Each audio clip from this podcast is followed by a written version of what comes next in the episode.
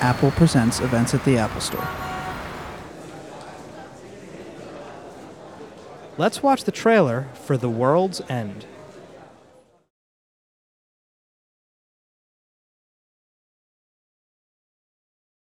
And we're back, just like the Five Musketeers. Three musketeers, isn't it? Well, nobody knows how many there were, really, do they? You do know that The Three Musketeers is a fiction, right? Written by Alexander Dumas. A lot of people are saying that about the Bible these days. What, that it was written by Alexander Dumas? Don't be daft, Steve. It was written by Jesus. Are we there yet? Let's do this! They haven't seen each other in 20 years. I'm free to do what I want. But tonight, they're returning to their hometown to finish the ultimate bar crawl. This is our chance to finally conquer the Golden Mile. 12 pubs, 12 pints. And this time, they're going to make it to the last bar, the world's end. Go! Come on. What do you recommend? Beer. We'll have five of those, please. Four of those and a tap water. What? Look who it is! Wow, long time. Gary. Willkommen, bienvenue, welcome. Well, it's weird, isn't it? You come back and everything's sort of different. I suggest you get on your way.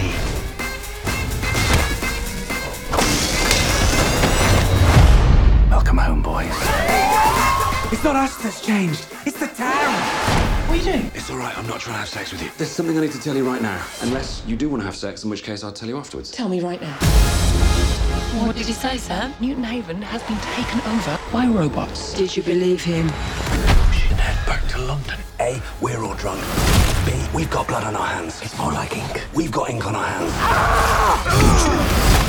From the creators of Shaun of the Dead and Hot Fuzz. Let's climb down the drain pipe. I got a better idea. Climb down the drain pipe. The only way to survive the night is to make it all the way to the world's end. Where are the others? They're blending in. Hello, I am a robot. We're just five friends on a night out, having a good time. The world's end. What the hell is that? We are gonna get to the world's end if it kills us. Oh no! Doomsday. Ladies and gentlemen, please welcome our guest moderator for this evening, David Fear from Time Out New York, and our special guests, Nick Frost and Edgar Wright. Hello, hello everyone. Hello, hello. Hello. Thanks for coming. Uh, yeah, thanks for coming. Uh, thank you guys. Congratulations on the movie. I actually envy you guys if you have not seen this. This is uh, absolutely amazing. How, I'm not sure how much we should talk about, though, given that there are a couple of major reveals in this film. When you guys talk about this movie so far, like what what are you what are you willing to tell people and not tell people? Um, I think we could tell people that we don't wimp out on the title of the movie. Um, but uh, you know, like I think sort of like uh, you know, uh, if you think that you you know everything from that trailer, then there's a lot of extra surprises in the movie. So we've done our best to kind of keep a lot of cards to ourselves, and I think you'll get a um, a kick out of some of the twists and turns and the denouement of the movie. So um, it's quite tricky, like you know, doing a trailer for a movie like this without giving too much away, but. I don't think we could have ever done a Shaun of the Dead trailer without zombies in it. So um, The film is actually 107 minutes longer than the trailer. so we haven't given it, it all away. Although weirdly, it is just a loop of the trailer for 107 minutes. Right. It's 105 minutes of Nick on a golf course, right? Yes. That's a good film, right? That there. would be Nick's dream movie. That's my next film. Uh, I, the genesis of this came when you were making Hot Fuzz, right? You were back in your hometown filming this. Go ahead and walk us through this. There was a couple of things that inspired the movie. Um, one of them was that yeah, Hot Fuzz was shot in my hometown, and uh, in the script of Hot Fuzz, it was very much like the the town described. Sandford was like a very um, idyllic, pastoral, beautiful, timeless place.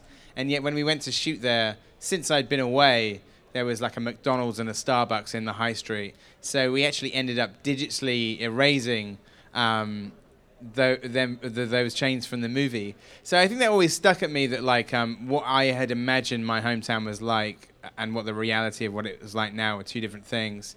And that's something that Simon's character Gary King in the movie like really romanticizes his hometown, and then when they actually go back on this pub crawl 20 years later, it's changed. But like in the movie, there's a reason it's changed. Um, so that was one of the inspirations, and the other one was that I had done a pub crawl when I was a teenager. And in fact, I had a, written a script about it, um, about teenagers going drinking when I was 21 and um, I never did anything with it. But then, whilst we were promoting Hot Fuzz, I started thinking about it again and thought, oh, maybe there's something more interesting in the idea of um, uh, adults trying to recreate something from their teenage years, which and, and the idea about uh, trying to recapture your former glories can be a very dangerous thing to do. Yeah, especially if you're still stuck in that sort of time warp, which I would argue that Simon Pegg's character, let, let's just say he hasn't quite moved on yet, shall we say? Yeah, he still wants to be 18. He hasn't moved on at all. uh, we're going to go ahead and watch a real quick clip here. and uh, I'm not sure if this film made me want to go to a pub and drink a whole bunch or never have another drink again. And when you guys see this next clip, I think you'll you'll know why. Let's go ahead and roll the clip. We had ourselves a little idea. Did you know? Yeah, we're going to go back to Newton Haven. Why? For some unfinished business. That's a joke, right? Five guys, 12 pubs, 50 pints. 60 pints. Steady on your fucking alky. I haven't had a drink for 16 years, Gary. You must be thirsty then. But we can go back, see the guys, chew the fat, it'll be just like it always was. Except this time, we are going to finish this thing once and for all. You have a very selective memory, Gary. Thanks. You remember the Friday nights. I remember the Monday mornings. Yeah, that's why we're going back on a Friday. Uh, why do you think none of us live in Newton Haven anymore? Uh-huh. Because it is a black hole. It's boring. It always was and it always will be. It's only boring because we're not there. It's pointless arguing with you. Exactly. So come. The late, great Simon Pegg. Who sadly died today when he slipped on a Blackberry. If he had an You're on your own. iPhone, that would not have happened. Uh, did you pitch this idea to Simon after you had been sort of mulling over it, and did you guys write the character of Andy with Nick in mind? Oh, um, yeah. We, I mean, I, I literally came up with the, the, the brainwave for the story on a plane, it going from Wellington to Sydney when we were promoting Hot Fuzz. And as soon as we touched down, I leaned over to Simon and said, "I've got an idea." And we started talking about it right there and then. And I remember being at the baggage carousel in Sydney, still talking about it. And I think the next part kind of came like once we realized that like um, what we wanted Simon's character to be, it made sense after sort of Nick playing like sort of, you know, slightly goofier kind of part in Hot Fuzz. Sure. And uh, you know, a, a, a much more irresponsible part in Shaun of the Dead. Yeah. that, um, that it would be great to kind of reflect a different side of Nick. And I, I always like to say that Nick's performance in this movie, at least for the first kind of half of the movie, is uh, the angry Nick Frost that I see on the phone to a bank, or like, t- or, or like tech support or something. Yeah. Not I- Apple. it re- no, Apple's actually very good. uh, yeah, if I have to talk to a bank, uh, there's there's a company at home called Pay by Phone Parking, and you pull up somewhere and you text your location, and then there's like a long message, and it you know, but bear in mind they they could be charging me eight pound an hour, like twelve dollars an hour to park, and then it says just before it hangs up on you, it says you've been charged a ten pence service charge. So what's that for? Why why have you done? I'm I'm I'm, I'm getting mad now thinking about it. So that you know that was my that was my motivation for Andy. I feel like Andy just stepped into the room right there and sat down. Yeah, Didn't you once destroy your phone?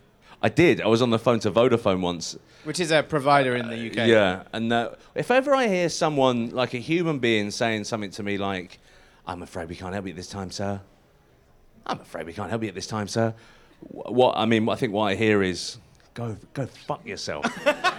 and it got to got to a point where I was so angry, I actually uh, just I snapped my phone in, in half with great the kind of strength that a man finds to pull a car off of his son. uh, and I snapped it. I snapped it in two, and then I put it in a jiffy bag and sent it to them.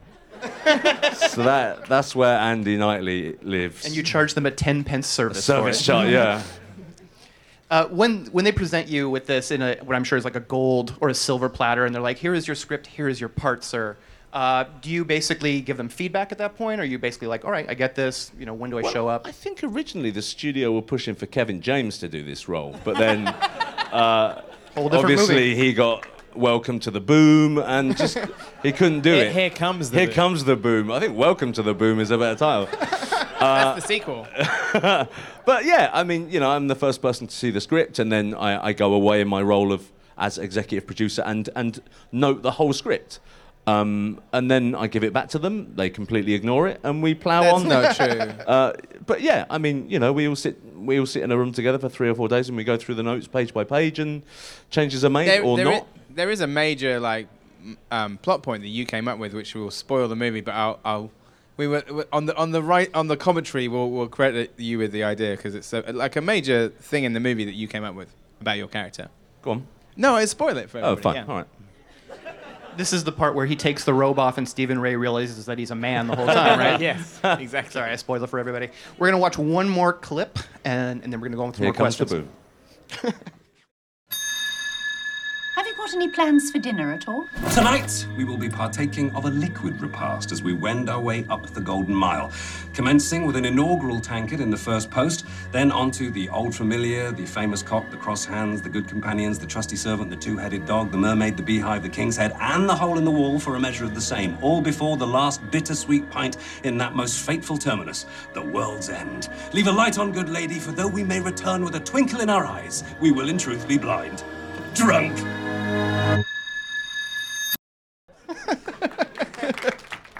The magic of the late great Simon Pegg. He will be missed. He will be Who missed. died today whilst taping the Daily Show? Uh, very I think whenever you, you know, I've probably seen the film about 10 times now, and whenever, I mean, a lot of the time we spend it looking at Martin Freeman, don't we? Yeah, I think if you see this movie more than once, and you will, um, on the second watch, just watch Martin Freeman for the entire movie, who's like the king, the king of trying to upstage the shot with some facial expression. he's got some great reaction shots in there. Yeah. He's Oh, amazing. great. he's amazing. Uh, I think it's pretty You safe. know he's Bilbo, right? What is he? Yeah.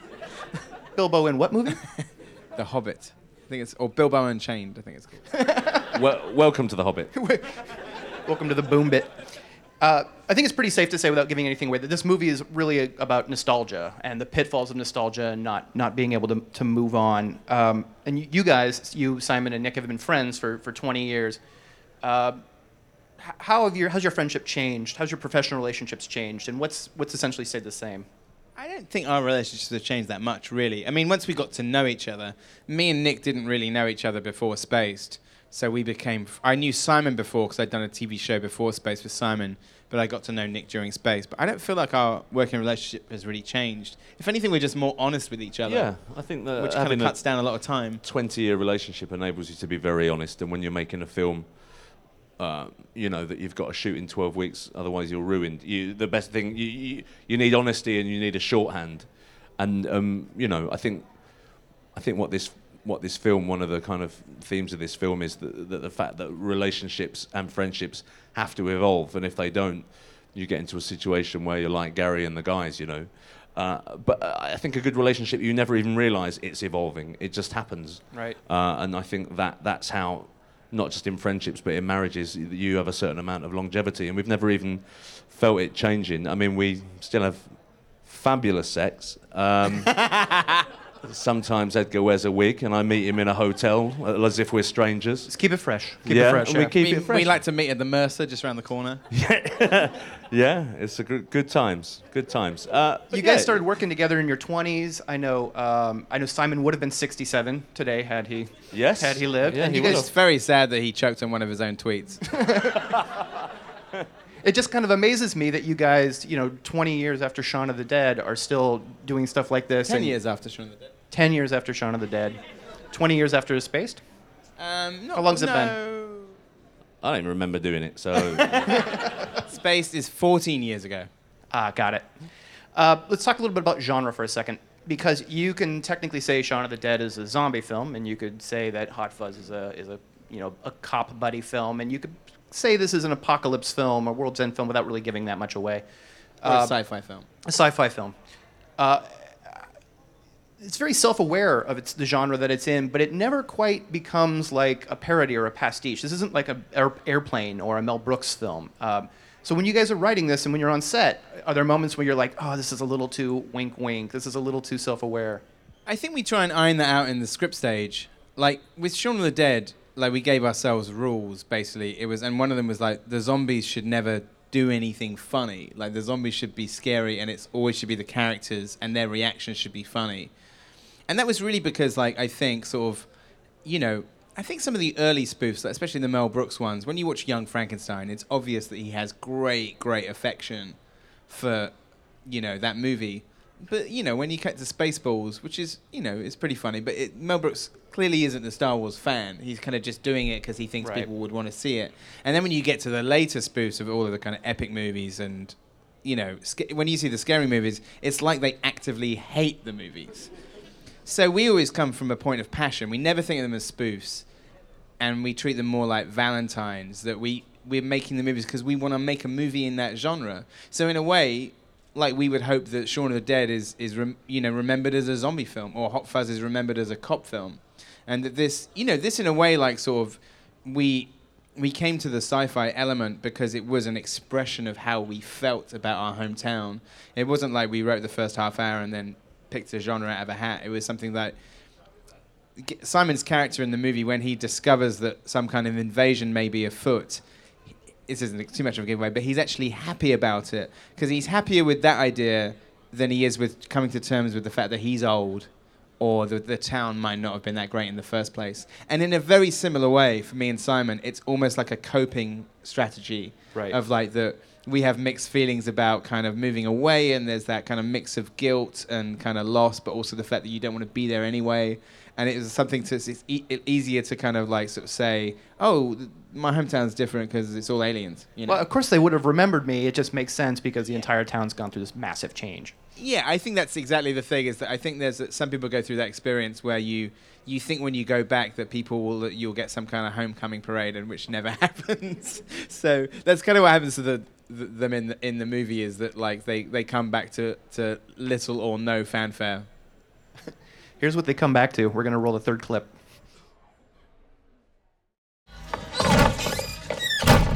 Fuck's sake, Gary, take her in. It's all right. I'm not trying to have sex with you. Why are we in the disabled toilets then? There's something I need to tell you right now. Unless you do want to have sex, in which case I'll tell you afterwards. Tell me right now. Have you noticed anything creepy about the twins, apart from the fact that they're twins? Just because they're twins doesn't automatically make them creepy. It does a little bit. You had sex with them.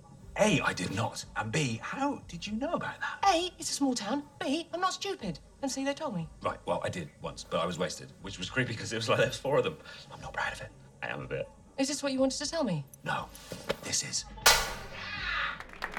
Once again, It's very sad. the magic Yes. of the late great Simon. A Pegg. moment of silence for Simon Pegg.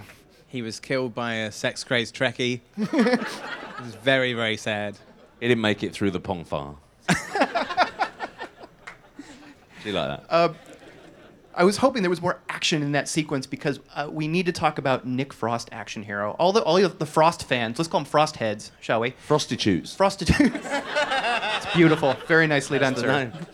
Uh, we've been waiting for the ultimate like action hero movie with you, and I. I Have think you? We yeah we have sure. We're a sad lot. We don't get out much. Yeah. Uh, so.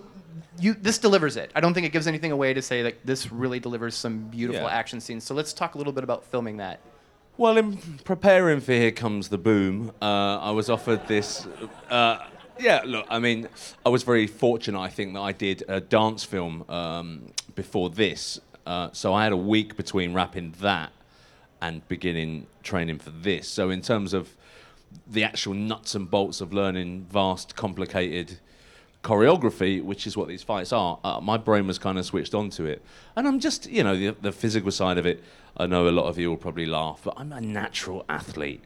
Um, so I'm, you know, it, I, I, I relish it. I relish to go in on, to go on set and and and to, and to punch ten Hungarian stuntmen in a row. uh, I'd do that for free, to be honest. But it was Only Hungarian because he'd already knocked out all the English ones. True, fact. Uh, yeah, it's a, it's a it's a treat. I got to work with Brad Allan, who does a lot of work with Jackie Chan, and he's he's an amazing character, and it's he kind of you know, I essentially would have just died on set for him uh, as long as he was happy with it. Simon Pegg, the late great Simon. No, it's, I mean, you know, like uh, it, it was great doing the fight scenes with these. Well, we, we deliberately haven't like shown any of the fight scenes in clips because we want you to experience the full shock of like the action come August the 23rd, rated R, for pervasive sexual language. Um, but the thing that we did is that um, is that we designed these fights and basically the stunt team, Brad Allan and this guy. If you've ever anybody's ever seen Damien Walters showreel on YouTube, but you must. Damien Walters, look it up on YouTube, incredible. They designed these fights, but what they had done first is evaluated all the actors to see their different skills. So we're in a really good position that everybody in the cast, including Simon Nick Martin, Paddy Considine, Eddie Marsan, Rosamund Pike, were all really good at the choreography. And that means that, you know, usually when you see an action film and it's like it's too cutty or they cut to wide shots and you can't see what's going on, that's because they're cutting around the fact that the actor can't do it. Or they're trying to hide the stunt double. And what's won't do it. Or won't do it, yeah. So with this, what was really great is that like everybody was really game. They could do the choreography, which means that the fights are mostly shot in these unbroken takes, and it feels so much more exciting because you know the actors are doing it. So that was fantastic. I know when we had talked earlier, we talked about uh, 28 Days Later and how it made such a difference that Danny Boyle had hired like track stars and like professional athletes to play the zombies. There's this incredible sense of menace when these, you know, buffed up sick guys are coming running at you. And I know you guys had hired a bunch of gymnasts and martial artists for the fight scenes for this, right? Yeah, we wanted to. There's some of the like. There's a scene involving some teenagers, and uh, I'd done this scene in Hot Fuzz, which I'd ended up cutting out, where I'd done this fight with sort of kids, and it hadn't really worked. So this time around, I said to Brad, I said, "Can we get teenage stuntmen?" And he said, "Yeah, you can get them from like circus schools or like um, gymnastics or some martial artists." So we had this kind of quintet of stuntmen that were from Stunt the boys. stunt boys from the ages of 15 to 21. When you see them in the movie, I mean, what's amazing in the scene is that they don't have any doubles; they do the entire thing, and it was just incredible because you're working with these. The main kid, uh, Greg, is 15. He turned 16 on the set, and he was Chloe Moretz's stunt double for Hit Girl in Kick-Ass as a 12-year-old boy dressed up as Hit Girl. So I don't want to ruin it for the, um, you know, like uh, people, but that is a, a boy and a girl uh, in a in the Hit Girl costume. But he's amazing, and it's just amazing doing these scenes that like make it so much more vivid and weird and scary. That there's these kids, and then on top of that, uh, you see that in the last they were talking about the twins. Again, like we hired these um, girls who were like basically rhythmic gymnastic uh, gymnasts and dancers, and they hadn't really done any acting, but like sort of I, I was audition them and I worked them up to kind of do the performance, and they'd never done a fight scene before. But what it gives it is a, is a is is where you get away from that kind of stuntman feel. Sometimes in, in action films, you know if there's a big muscly waiter, you can bet any money that he's going to get kicked through a window because that's the stuntman.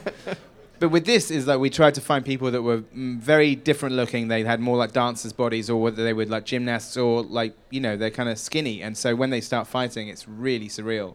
Yeah, when they when they kick into action, like just watch out.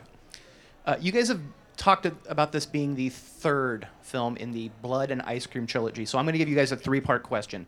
Uh, Blood and Ice Cream, how did it get this name? Uh, two, is there something that actually thematically connects all three films in this trilogy? And three, do you guys have a deal now where you get Cornetto for life, free of charge? Boy, if only. Um, what a dream. Right? Should we start with one? Yeah, so one, I think I can answer was it? one and three at the same time. Like, uh, um, so basically, it came up as a joke because, like, uh, it's actually we, we call it like the three flavors Cornetto trilogy because Cornetto is basically a brand of ice cream, much like a king cone or a drumstick in the UK, and it's a very sort US. of very what sorry You're in the US. uh, in the US rather, yeah. So uh, basically, in Shaun of the Dead, Nick asked for a cornetto on a Sunday morning because it used to be my hangover cure when I was at college. Uh, so we thought it was a funny thing to ask for on a Sunday. Then we, at the Shaun of the Dead premiere, they gave us free cornettos. This was fucking amazing. Um, and uh, you know, Michael Bay likes his uh, you know sports cars and race horses, but I'm just happy with it. I have some ice just cream. want ice cream. Um, so then we wrote it into Hot Fuzz with the thought that me might get some more free ice cream.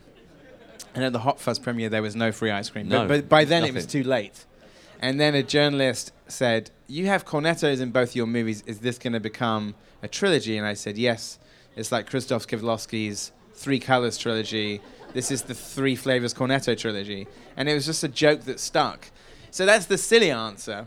But the, the, the, the genuine thing when we came to write a third movie is the things that do link the films is that they're all films about growing up and taking responsibility. They're all films about perpetual adolescence and the dangers of that. Uh, about and they're all films about an individual versus a collective. So there are like deeper themes, but you know the ice cream is like a dessert topping. I'd say different stages of male friendships as well. Yeah. Oh yeah, yeah. But I'll uh, judges will accept that. That's a fine answer. uh, there seems to be a, a slew of movies dealing with either something apocalyptic, like a biblical prophecy or what have you, or um, or like a you know a sort of post-apocalyptic landscape. Now, none of these films are The World's End, which comes out, I believe, August 23rd, Rated at R. a theater near you. The pervasive sexual The language. late great Simon Pegg. See it for him, really. Just see it in tribute to him. See it for him. Uh, when you when you get onto Twitter after this, just say hashtag pray for Simon. no, don't do that. Don't do that. That's mean. It'll be in the front of the Daily Mail tomorrow. That would be terrible. Uh, so, e- eventually, getting back to my question, uh, what do you think it is about the apocalypse and the world's end and all these horrible things happening that, that fascinates people, not just filmmakers but audiences too, because people people are going to these movies. I think there's a couple of things. Is I think um, there's definitely a thing both with like sort of uh, the millennium, Y2K as far back as that. Even you know, um, you know other you know sort of. Uh, Obviously, the Mayan apocalypse is on people's minds. I do think, not to be too much of a bummer, I think there's. I always equate it to like there's was a sort of change in genre films when the space race died. Is that there were less, and I don't count Star Trek in that because Star Trek is a is a remake of a '60s kind of idealistic concept. But most kind of like after that, most science fiction and horror went inwards. The idea of actually going out there and meeting other races, pull apart, um, went away. You know, so I think that there's just a sort of like, and it is kind of maybe a little bit depressing, but a, a, a, concentration on us destroying ourselves. I know. Um, we we would like to claim that we uh, there's been a lot of apocalypse movies this year and a lot of movies where the world gets destroyed, even in like non-apocalypse movies. But we think we have a true claim uh, to the Armageddon because the Mayans. Uh, this is absolutely true. The Mayans predicted the world would end on December the 21st, 2012. And the last day of the shoot of The World's End was December the 21st, 2012. True. So we think basically it was a mistake, right? Yeah, we think what they were predicting was the end of principal photography on the world's end. And we think that somewhere in the Smithsonian or the Natural History um, Museum in London, there is another tablet which fell off the original Mayan tablet. And if they got one of those air dusters, it would it would say in Mayan, "We predict the end of principal photography of the movie The World's End, And then rated there's a, R." a third tablet that says August 23rd. for pervasive sexual. Like, yeah, exactly. Uh, it's kind of amazing. I I am lucky in that I get paid to see a lot of summer blockbuster, you know, big studio films, and I'm unlucky in that I have to go see a lot of studio blockbuster films, and because there's so many of these things that just feel like soulless, for lack of a better word. I mean, we can talk all the trash we want about Star Trek because Simon's not here. Uh, but he just died, so that's sorry. really yeah, I don't mean to speak, But you know what? speak ill of the dead. Maybe he's amongst us. Maybe he's all around us at this point. Right. Maybe he's everywhere. You know? Uh, but what's amazing about this is is that it feels like a the kind of summer blockbuster you would have seen in the 80s or even the early 90s and th- th- there's a real kind of soul to it there's a real heart to it so how do you balance those two things where you're making a movie in which there are fight scenes and explosions and things that are sort of otherworldly happening without kind of just making it a bunch of explosions and things go boom one after the other You- just got to care about the characters, and I think the thing is that we we write about the characters and their journeys. Even Simon's character, who like is sometimes the anti-hero in the movie, it's like sometimes he almost becomes the villain of the piece for leading the friends into certain doom, and Nick kind of becomes the hero of sorts. But we have compassion for all of the characters, and we want all of the characters to be okay. So, and you know, and when bad things happen, like in Shaun of the Dead, it's not like played for laughs. When the mother dies in Shaun of the Dead, it's not played for laughs at all. You know, so I think that's the thing is if you care about the characters, I think the problem with a lot of movies is that that that you know they feel kind of misanthropic because you're not people are dying and nobody really cares. It's like you it's almost like a means to an end. We need this character to get us from explosion A to explosion B. Yeah, we need this character to die so the hero can avenge him, and there's not really, you know, you can start to see the mechanics of it. So I think that's what's going to happen in the last couple of years, is people kind of get completely wise to the the beats, and a lot of the summer movies this year have felt somewhat similar, you know. Right. We're going to open it up to the audience questions. Uh, right here, up front.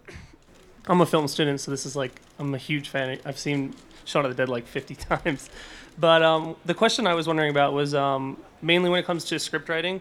With uh, Shaun of the Dead and with Hot Fuzz, there's a lot of um, things that are hinted at towards the beginning of the film that then pay off towards the end. And I was curious how much thought that goes into that when you're writing the script, and um, and how much of that carried over into the World's End. There's a lot of it in the World's End. I mean, the first 40 minutes of like maybe before the sci-fi kicks in, like pretty much every other line is, is somehow hinting at things that are going to happen later. Now, not all of that you might get on a first watch, but we, we sort of, me and Simon are always inspired by movies. Like a favorite movie of ours is Raising Arizona, which is a movie that when I saw it the first time, my immediate response was like, I love that. I need to see it again. And then I think I watched it about six times on VHS until I felt like I'd seen everything. So we really like that idea of doing foreshadowing and like omens that predict something that's going to happen in the movie. There's a lot of it in Shaun of the Dead and in Hot Fuzz. Um, and then this, it really comes along in the story stage. In this one, we actually had like, we knew that there was going to be a quest. We knew it was going to be 12 bars, and we knew the last pub was going to be the world's end. And then once we figured out what was going on in each bar, then we started naming the pubs after like what happens in the scene, and they're all real pub names, but they're supposed to be like tarot cards. Because I always look at those pub signs, and they're usually like the name of the pub is a lot fancier than the sort of the, the shitty bar itself. So I thought, well, what if it's like these are omens? These are like it's like tarot cards. So if you um, like you know if you watch the movie with some of the like names, you can figure out some of them are a bit more subtle than others, but some of them are you know will tell you something that's going to happen in the scene. Even if you watch the movie and watch the first five minutes of the movie, there's a lot of like kind of predictions of people's fates and other things that are coming. So we love to put all that stuff in. So I think we like to kind of like that you know that people might watch the first like 35 minutes and be enjoying it for as like a friends reunited comedy but then when they see it the second time they can go oh ah ah you know When So- you see it at the second time at the theatre, you you get a lot of those things. wait a second you got to see it three times one time to enjoy it one time to enjoy it second time to see all and then you got to watch the martin freeman version so that's Yeah. three times at the cinema august the 23rd 24th 25th Rated R.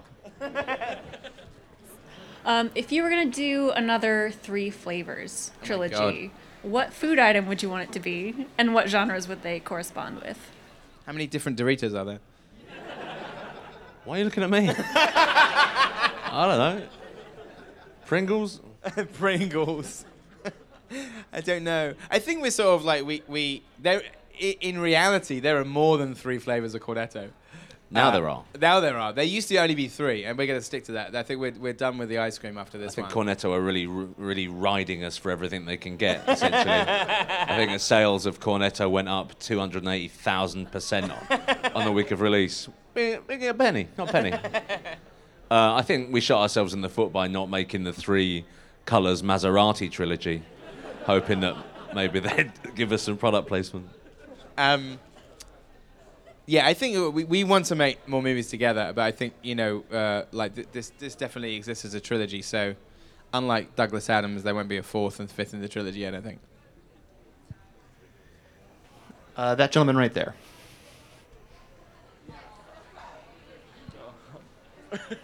you go, man. Thank you. Uh, massive fan of both you guys. Um, just for um, Edgar, um, I just wanted to see where your um, really fast cutting and um, kind of energetic filmmaking came from, such as you know in Spaced and the trilogy and um, Scott Pilgrim. Just want to see what uh, directors or films kind of inspired you to get to that style. I don't know. I think a lot of different. I think a lot of different people like.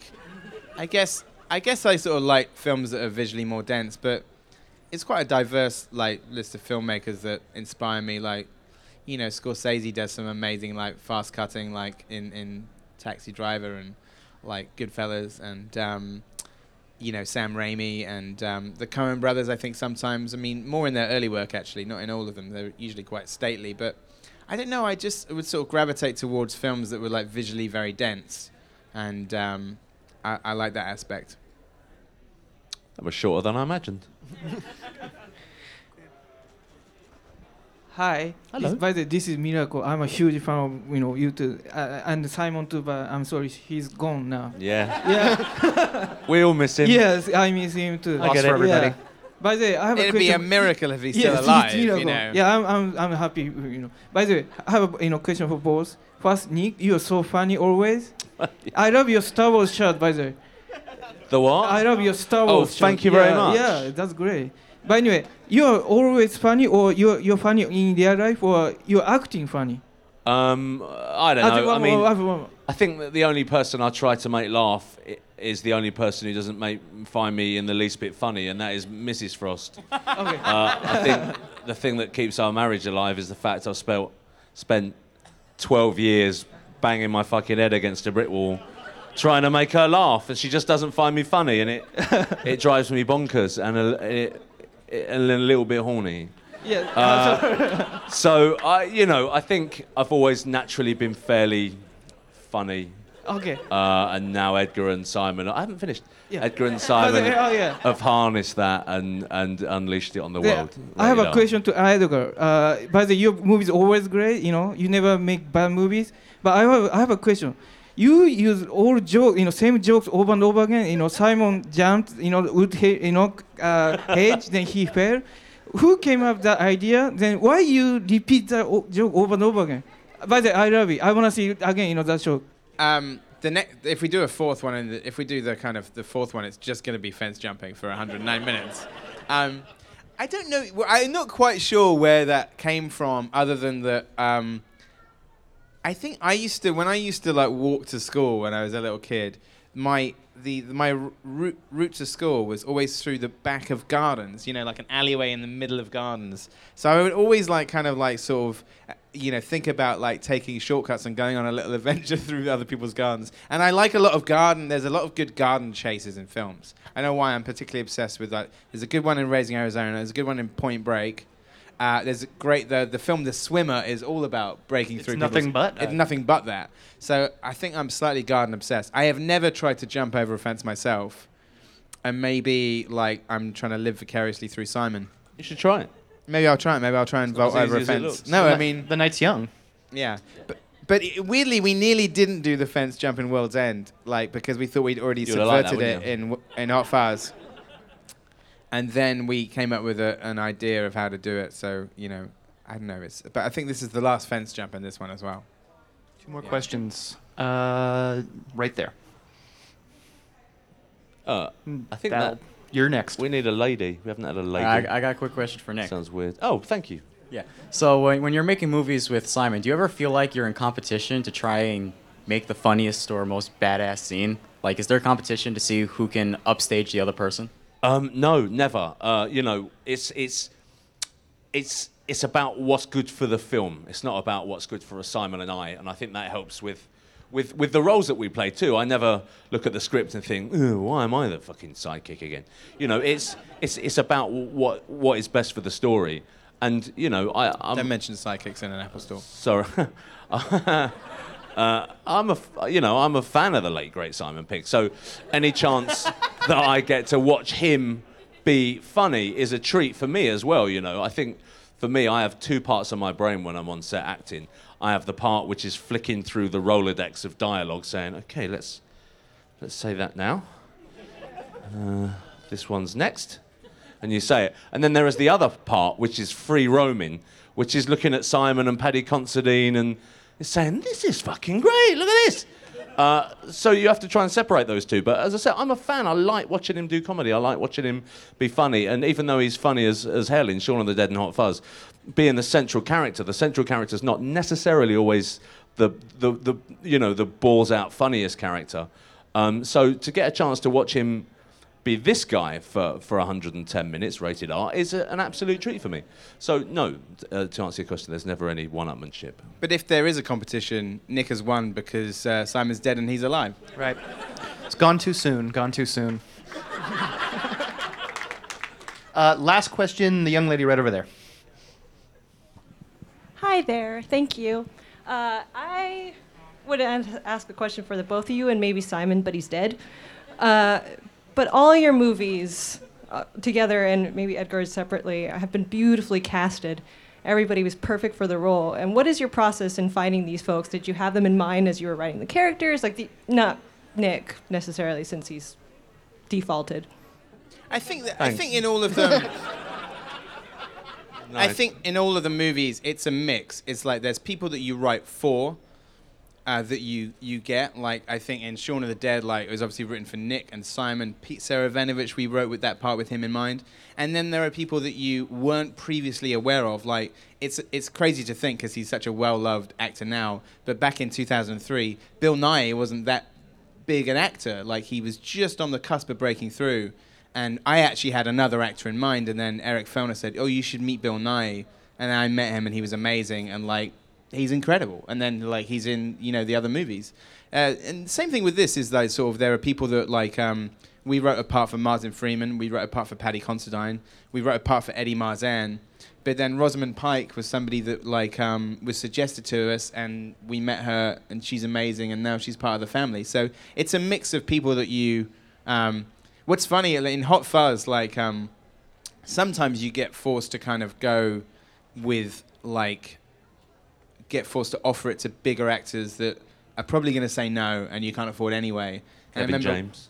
and and with, with, with Hot Fuzz, like we had written into the description of like Simon Skinner a Timothy Dalton type, but then weirdly we were asked to kind of like had to go to a couple of other people, and when they passed, it was like, can we finally go to Timothy Dalton? The part that it was written for him, and then of course he's in the movie, so that's great, you know. So it's it's it's a mix, and it's always like nice. There's a you know like there's lots of people that I knew already who are in this other like if you watch a lot of British comedy, there's a lot of faces that you'll recognise like Reece Shearsmith, Mark Heap from Spaced, Julia Deakin that you saw, Alice Lowe who's in the and Steve Oram that were in the film Sightseers like I executive produced. Um, but then but then you know like to work with these like stunt kids who are just like incredible. Th- That's the surprises and the things that you come away just like what an amazing experience. Like somebody that I would have never met this person if it wasn't for this script, you know. I'm going to shoehorn one question, one last question in. When is The World's End out, and what is it rated? I think it's what, August 23rd. I think it's August 23rd, yeah. And it's rated R. Rated R. Hard R. Thank you so much for showing up. Thank you for Thank having us. you. Thank you very much. Thank you very much.